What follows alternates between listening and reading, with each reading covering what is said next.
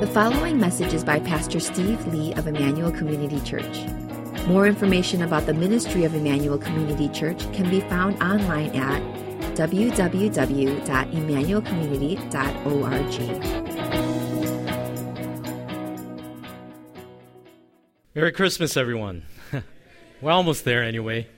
It's uh, just an awesome service so far, isn't it? Um, it's awesome to see all the different giftings and abilities God has given our church. Um, I was telling Pastor Peter actually when we were previewing that video with the kids, uh, when it got to those theological answers, they were they were answering actually so well that I was thinking like they must have heard the Advent sermons because they were almost exactly what we've been teaching through the uh, Advent series, and so it's uh, pretty remarkable how well the kids were answering.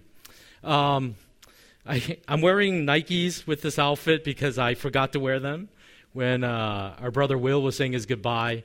And so I told him I'd wear for the very next time I preach. Didn't realize that was going to be Christmas service. And so to be true to my word, I still wore them. But I'm feeling uncomfortably similar to Mr. Rogers, I realize, wearing sneakers and a sweater. Um, but anyway, it's, uh, they're actually really incredibly comfortable shoes.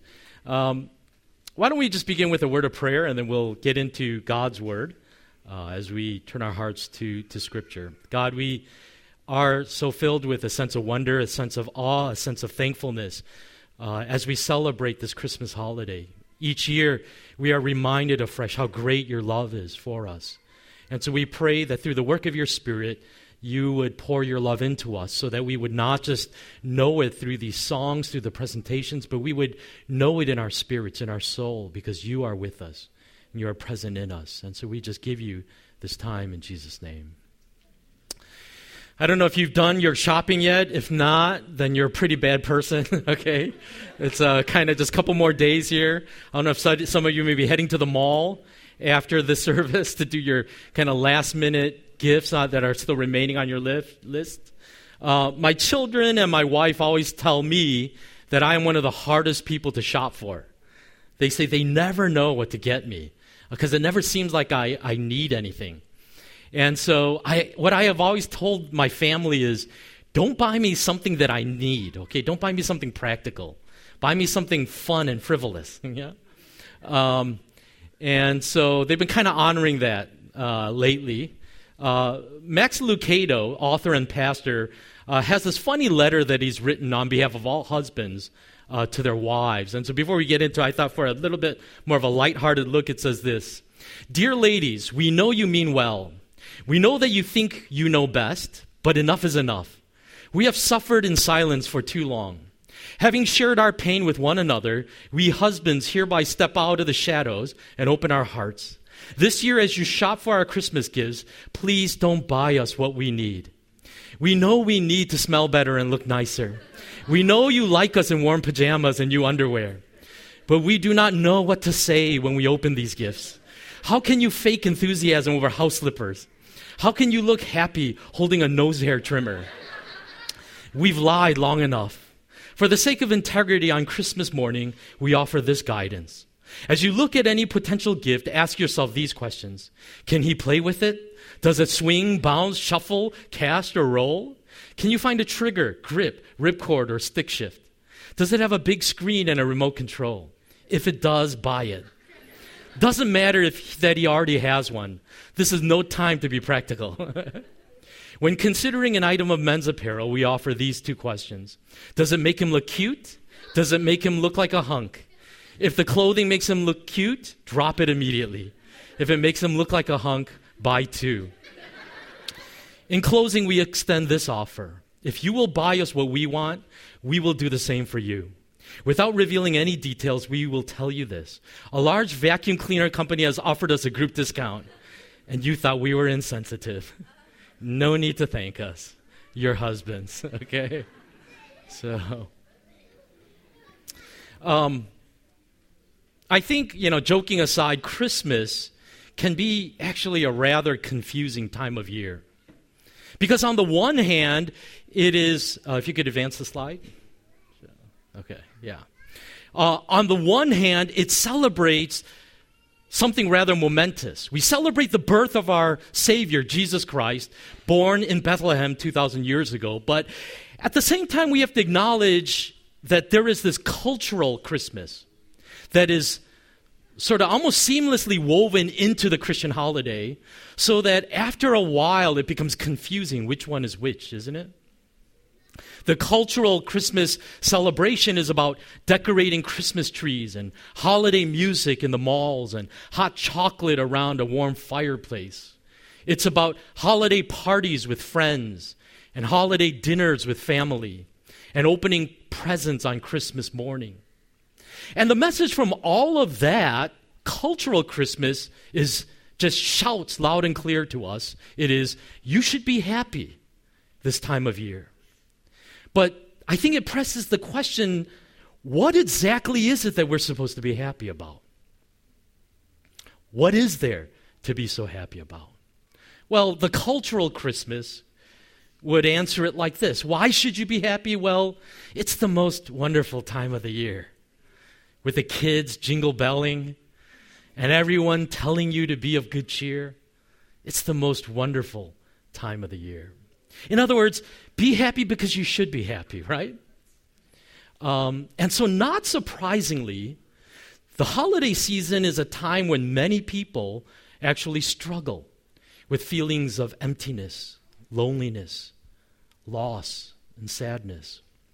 It's interesting, according to one study that was done recently, there are more heart attacks on Christmas Eve than any other day in the year. Isn't that kind of a sad statistic? And it's not any moment on Christmas Eve. It's exact they located to exactly 10 p.m. Christmas Eve is when more heart attacks happen than on any other day of the year. And it's not subtle. It's 40% more, okay? It's crazy. And so as you look at that you wonder what is going on there? You know, it's supposed to be such a wonderful time of celebration, and yet why is it that it often stirs so much sadness and depression in people?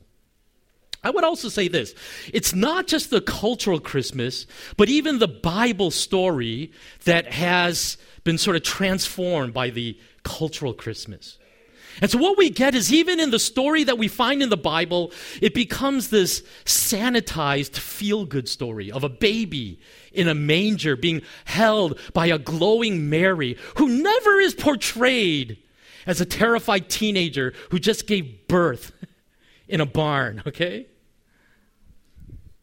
And there's wise men, and there are shepherds, and there's always little baby animals that seem to know that the Savior is born because they all are looking at the baby like they are worshiping, right? And what I worry about this portrayal, this sort of whitewashed Hallmark version of Christmas, is that it seems to try to accomplish the same thing as the cultural Christmas, which is just to stir up these vague, warm, fuzzy feelings in our heart of a baby in a manger and wise men and shepherds. And it doesn't seem to acknowledge the actual confusion and scandal and struggle that characterized the first Christmas 2,000 years ago. As I mentioned in the first Advent message about a month ago, we can lose sight of the fact that God sent his Son to become a person and walk among us so that that child could grow up and actually die for our sins. It's interesting that an angel came to Joseph because Mary became pregnant through the Holy Spirit while they were betrothed or basically engaged, and Joseph, being an honorable man, didn't know what to do for her. And so his thought was to just quietly divorce her and let her go somewhere secretly and have the baby. And in that night, an angel would come to Joseph and say to him, Matthew chapter 1, verse 21, it says, She will bear a son, and you shall call his name Jesus, for he will save his people from their sins. That name Jesus in the Hebrew is Yeshua, which means God saves. And so that's why his name is Jesus, because he would become a person like us so that he could die for our sins. God became flesh so that that flesh could be pierced for our sins. In other words, what the Bible tells us is that he took his, that guilt of our sins on himself so that we could have peace with God. And last week, Pastor Peter shared about how one of the other reasons why God became a man in the person of Jesus was so that he could experience everything that we go through in life. All of the temptations, all of the struggles, all of the heartaches that we experience, he would experience himself so that he could walk in our shoes and he could empathize with us in our weakness, in our heartache. As crazy as that is, it says that God became one of us so that he could know our struggle personally. And what's so amazing about this story is that even before the world was created, God decided to do this. This wasn't some last minute Hail Mary scramble to try to fix a broken situation. But what it says is even before God created us, he knew that this is what he would do to save us. 1 Peter chapter 1 verse 18 to 20 says, "For you know that it was not with perishable things such as silver or gold that you were redeemed from the empty way of life handed down to you from your ancestors, but with the precious blood of Christ, a lamb without blemish or defect." And then this is what Peter says, "He was chosen before the creation of the world, but was revealed in these last times for your sake." Jesus, the Lamb, chosen to atone for our sins before this world was created. But here is the thing as we've been unpacking through this whole Advent season is this. The question that I don't think we've really adequately answered is this Why did God do this? Why did He do all of this? Is it because it was just the right thing to do and because God is God, he cannot help but do the right thing? Well, that might be part of the answer. Is it because God was cornered into this as if he had no other choice? Well, that is not really the answer. But what we could say is this the Bible tells us that it was love that drove God to send his son to save us from our sins. In other words, it was not a sense of duty or a sense of moral obligation or a lack of other options. It was God's love that caused him to send his son.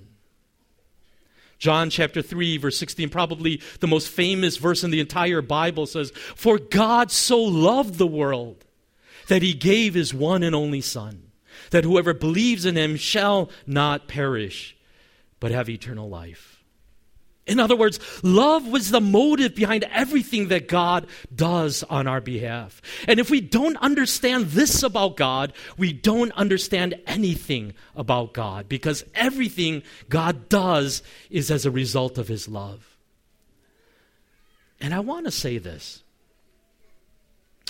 as wonderful as a message as that ought to be, I want to acknowledge that that isn't necessarily received by many of us as a very heartwarming thought. And I say that because I think the truth is for many of us, we have had a very complicated history with love. Because love as a concept, as an idea, as a virtue, doesn't necessarily conjure for up for many of us really warm feelings inside. I think the truth is this that many of us have struggled with love in much of our life. In other words, what I'm saying is this love doesn't seem like a solid enough foundation on which to rest our deepest hopes. Some of you have had parents that claim to have loved you.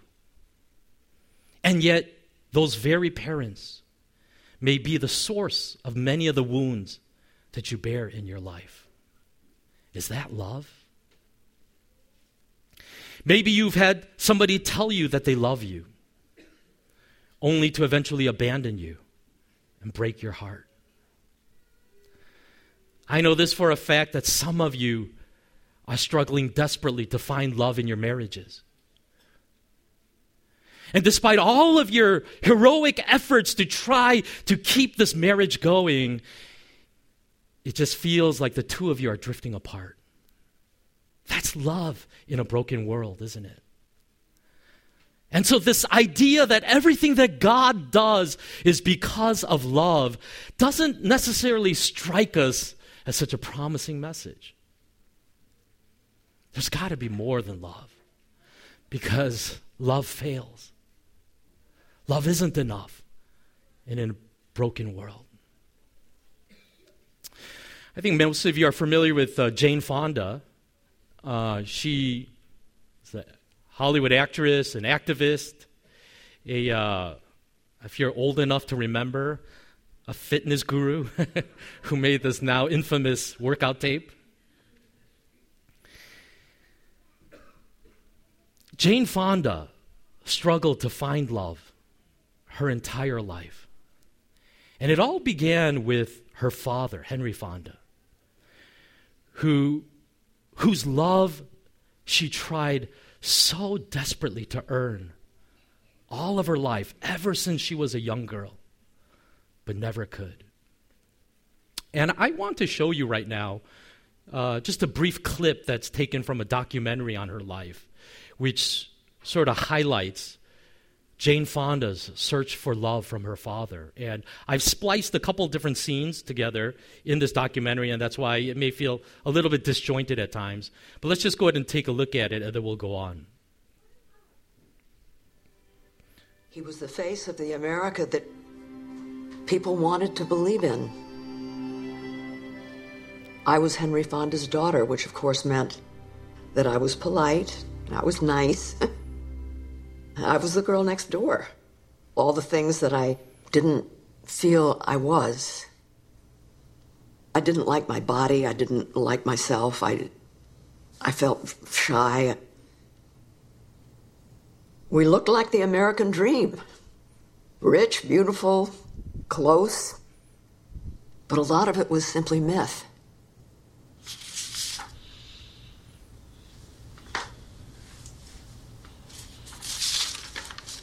This is the summer when I was 11. It was staged for some magazine, I don't remember which one. And this is my brother Peter and my mother. She had been in and out of institutions by that time, and when I look at her face, I can see the anxiety and the stress, and it makes me very, very sad. I didn't know why, but I had an aversion to her my team is the winning team. My team is the man, my dad. And you can tell he is not present at all. He was having an affair with a far younger woman. Family picnic. To me, that is a very sad picture. It says it all.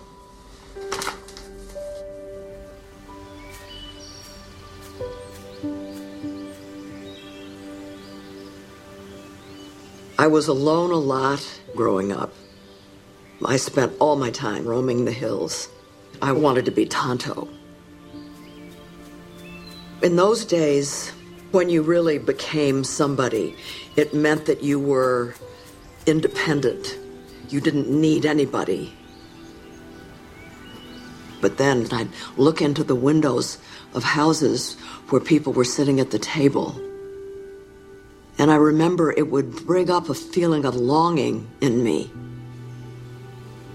And I figured, whatever it is that creates that thing that I'm looking at, that warm glow of light, people laughing and talking, that will never be mine.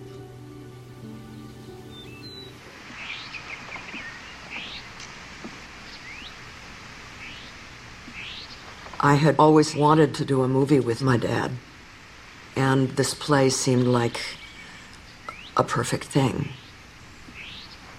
She bought on Golden Pond for them. She produced it. She made it for him to have a deeper shared experience with him before they couldn't anymore.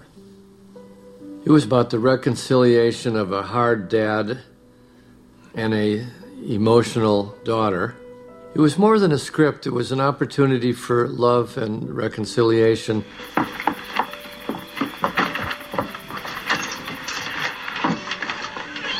Hello, Norman. Oh, Happy look birthday. at you.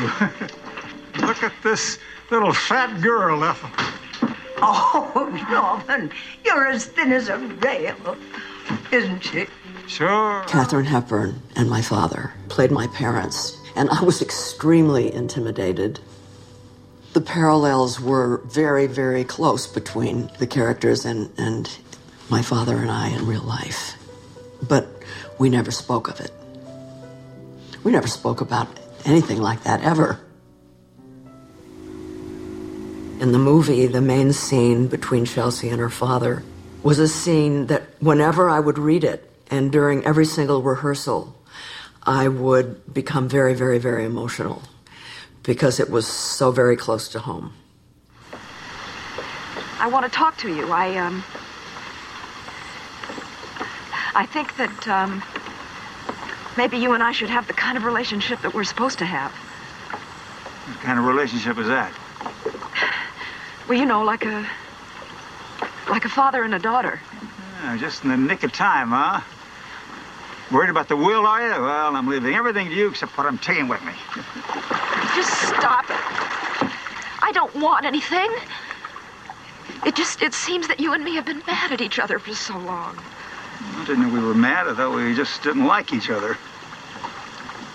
Knowing that my father doesn't like to have anything that's not rehearsed, everything has to be rehearsed down to the nth degree, I decide to save one thing that I'm going to do when I think it's his last close up because I want him to do something unplanned. I don't know what it, how he would react, but it will be emotional. I, I want to be your friend. I reached out and I touched his arm. This mean you come around more often? Mean a lot to your mother? And he put his hand up. But I saw the tears in his eyes. And, you know, it just, it meant the world to me.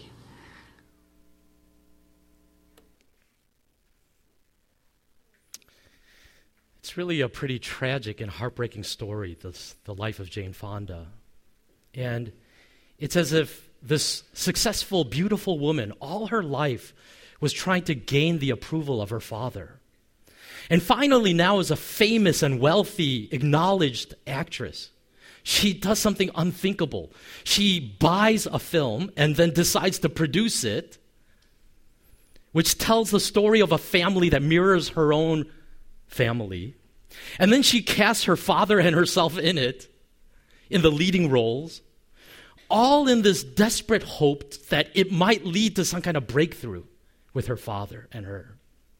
But the problem is that through the entire taping of, the, of this film, they can never talk openly about the struggle of their relationship. And so, in this final emotional moment, she decides to grab his arm unscripted. And you, I don't know if you caught it in that moment on that film, but you could see Henry Fonda cover his face as he began to cry and he turned away because he wasn't expecting it. And that tear from her father ended up meaning everything to her. Because what it told her is, my father cares enough about me to demonstrate a little emotion toward me. And I think, sadly, this tragic story is repeated all too often in our broken world. Each of us desperately searching for love. And yet, always that love just seems outside of our grasp.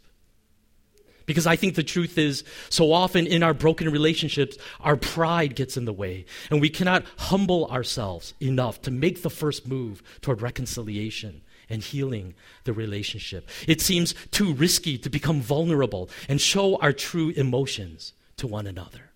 And so instead, we just keep drifting apart from each other. But what is so wonderful about the Christmas message is this is that God's love is nothing like our love. Because God's love is perfect love that he shows toward us. Jeremiah chapter 31, verse 3 says this The Lord appeared to us in the past, saying, I have loved you with an everlasting love. I have drawn you with unfailing kindness. What God is saying is that my love can always be counted on. It never fails. It is 100% consistent toward you. 1 John chapter 4 verses 8 to 10 and 18 to 19 give further elaboration on this love of God when it says, "Whoever does not love does not know God, because God is love." This is how God showed his love among us. He sent his one and only son into the world that we might live through him. This is love. Not that we loved God, but that he loved us and sent his son as an atoning sacrifice for our sins. There is no fear in love, but perfect love drives out fear because fear has to do with punishment. The one who fears is not made perfect in love. We love because he first loved us. In other words, what John is saying here is basically this God's perfect, unfailing love perfects our own love so that we are no longer driven by our fears. In other words, what he is saying here is this is all of the damage, all of the scars, all of the wounds that we bear from the attempts at love in an imperfect world can only be healed when we experience the perfect love of God extended to us. John says, God is love. And so everything he does is out of that love. Everything. In the first message, we looked at why the cross was needed, why Jesus must experience the wrath of God. And we said it's because he is perfect in his holiness, that he cannot compromise his justice. Well, in the same way, I would say this is that everything that God does is also flowing out of his love because God cannot compromise the fact that he is love. Everything he does is always an expression of his love for us. God always is for us. He is unfailing in his commitment to us. Everything is for our good. And I'm going to say this that perfect love that can only come from God is the only solution to heal a broken heart to give hope and joy in a world where there is so much pain because it is the only love that you can count on 100% of the time. And what the Bible tells us is that in that perfect love, He didn't wait on us. It's like that struggle with Jane and Henry Fonda, right? Nobody knows how to make that first vulnerable move to one another, and they are desperately longing to love each other, but neither of them can really seem to find the courage to do so. And so they have to act it out in a movie. But that is not the love of our God. Romans chapter 5, verse 8 says, But God demonstrates his love for us in this. While we were still sinners, Christ died for us. In other words, what the gospel says is that God did not wait for us to make the first move, He took the initiative. In one of the most well known passages on love, we find these words in 1 Corinthians 13, verse 4 to 7. Love is patient. Love is kind. It does not envy. It does not boast. It is not proud. It does not dishonor others. It is not self seeking. It is not easily angered. It keeps no record of wrongs. Love does not delight in evil, but rejoices with the truth. It always protects, always trusts, always hopes, always perseveres. Now, I want to say this. When we read these words, most of us read them as though they were commands given by God to Christians. But can I challenge you that none of this is in command form, is it? Do you see a single command in these words? These are descriptive words about what love is. And I want to say this rather than reading these as commands, I want you to consider do you believe that this is the God that you worship? Do you actually truly believe that God is always protecting, always trusting, always hoping, always persevering in his commitment toward us? Because that's what the Bible says. In Luke chapter 15, Jesus tells a series of three parables to try to help us understand the depth of God's love. And in the first parable, a sheep wanders into the open country and is lost. And the shepherd must leave the entire flock to chase after and rescue the one lost sheep. In the second parable, a woman has lost one of ten silver coins, and she turns the house upside down until she finds it. And in the third and most dramatic of the parables, a son wishes his father dead by basically demanding his share of the inheritance even before he has passed away. And then he squanders all of that money on wild living and ends up starving to death practically, living among the pigs that he must feed for a living. And despite everything that the son has done, the father never stops scanning the horizon, hoping for a sign of his son, who he hopes will finally come home. And what's interesting is this the passionate and costly search captured in each of these parables is striking. I'll grant you that. But that is not what makes these stories so remarkable.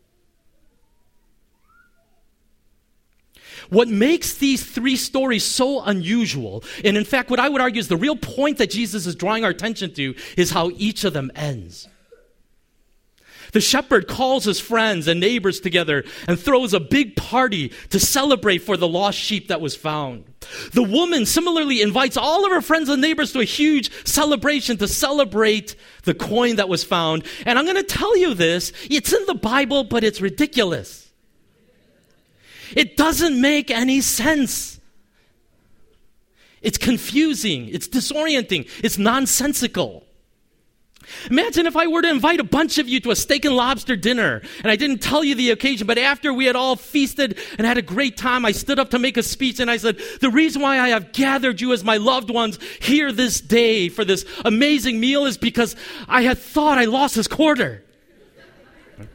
And after hours of searching, I found it. And now we are partying because of it. You would think I was crazy. The third story, though, is the most disorienting. The son has done everything imaginable to destroy his relationship with his father. And on the way out of the house, he burns every bridge behind him. There is no way back home from the things that he has done to his father. In so many ways, he has spat on his father's face, rejecting him personally and disgracing and embarrassing him publicly. And when he comes home, he probably still stunk of the pigs that he had defiled himself with. And yet, the amazing thing is this that after all of that, the father embraces him and kisses him and throws a party in his honor. And I'm going to say this these celebrations don't make sense to us. The ridiculous levels of joy captured in them seems so out of proportion to the value of what was lost. And I think that is Jesus' whole point. What Jesus seems to be saying is the confusion that you feel over the celebration helps you to grasp how little you truly understand of the love of God for you. Because that's how God celebrates every time a sinner repents and finds his or her way back home. Amen? That is the joy of the Christmas message. That is why we celebrate. It is the message that God's love for us is greater than we could have ever hoped for or imagined. Isaiah chapter 49, verse 13 to 16 says this Shout for joy, you heavens. Rejoice, you earth. Burst into song, you mountains. For the Lord comforts his people and will have compassion on his afflicted ones. But Zion says, The Lord has forsaken me. The Lord has forgotten me. And then this is what God says Can a mother forget the baby at her breast and have no compassion on the child she has borne? Though she may forget, I will not forget you. See, I have engraved you on the palm of my hands. I don't think I really truly understood what God was saying until we began to have kids. And I watched the unbelievable insanity of my wife when she was in this nursing stage. I had never seen her at that level of devotion. Just every two, three hours around the clock, waking up to feed this child. And by the fourth, fifth kid, because we have five of them, she got tired, I'll admit it. And we, she used to be so disciplined about putting the kids down back in their crib and then coming back to bed. But by child number four, I think she was getting older and she was getting tired. So what she would do is, after she breastfed the child, as she was drifting off to sleep herself, she would put the child between her and me. But she was constantly paranoid that I would roll over and crush the child in my sleep.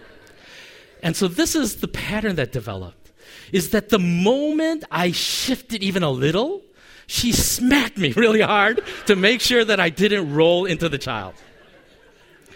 And it's insane because I'm asleep and she is asleep, but she is still. And these are not subtle taps. These are full fledged, and it lands wherever it lands. Sometimes it lands on my face, on my chest, on my neck. I went to this trip with this pastor friend of mine, and we ended up having to sleep together in the same bed because there weren't enough beds. And the next morning, he was very confused, and he said, Dude, what is the deal with you? And he said, I said, what do you mean? He go, well, you were kind of rolling into my side, so I just tapped you and said, hey, Steve, can you move over? You went, and then you immediately shrank into the very corner of your bed. And I said, uh, and then he said, is something wrong? and I said, nah, that's just my wife's training, you know? I've been hit so many times in my sleep that I am now conditioned in my sleep to cower like a fearful animal in the corner of the bed. And what God says is this that is the power of maternal instinct, okay? But this is what God says. But in a broken world, truthfully, even maternal instinct can fail sometimes. We know that that's true, right? Even a mother can abandon a child. But what God says is this My love is greater than that. I will never, ever, ever abandon you.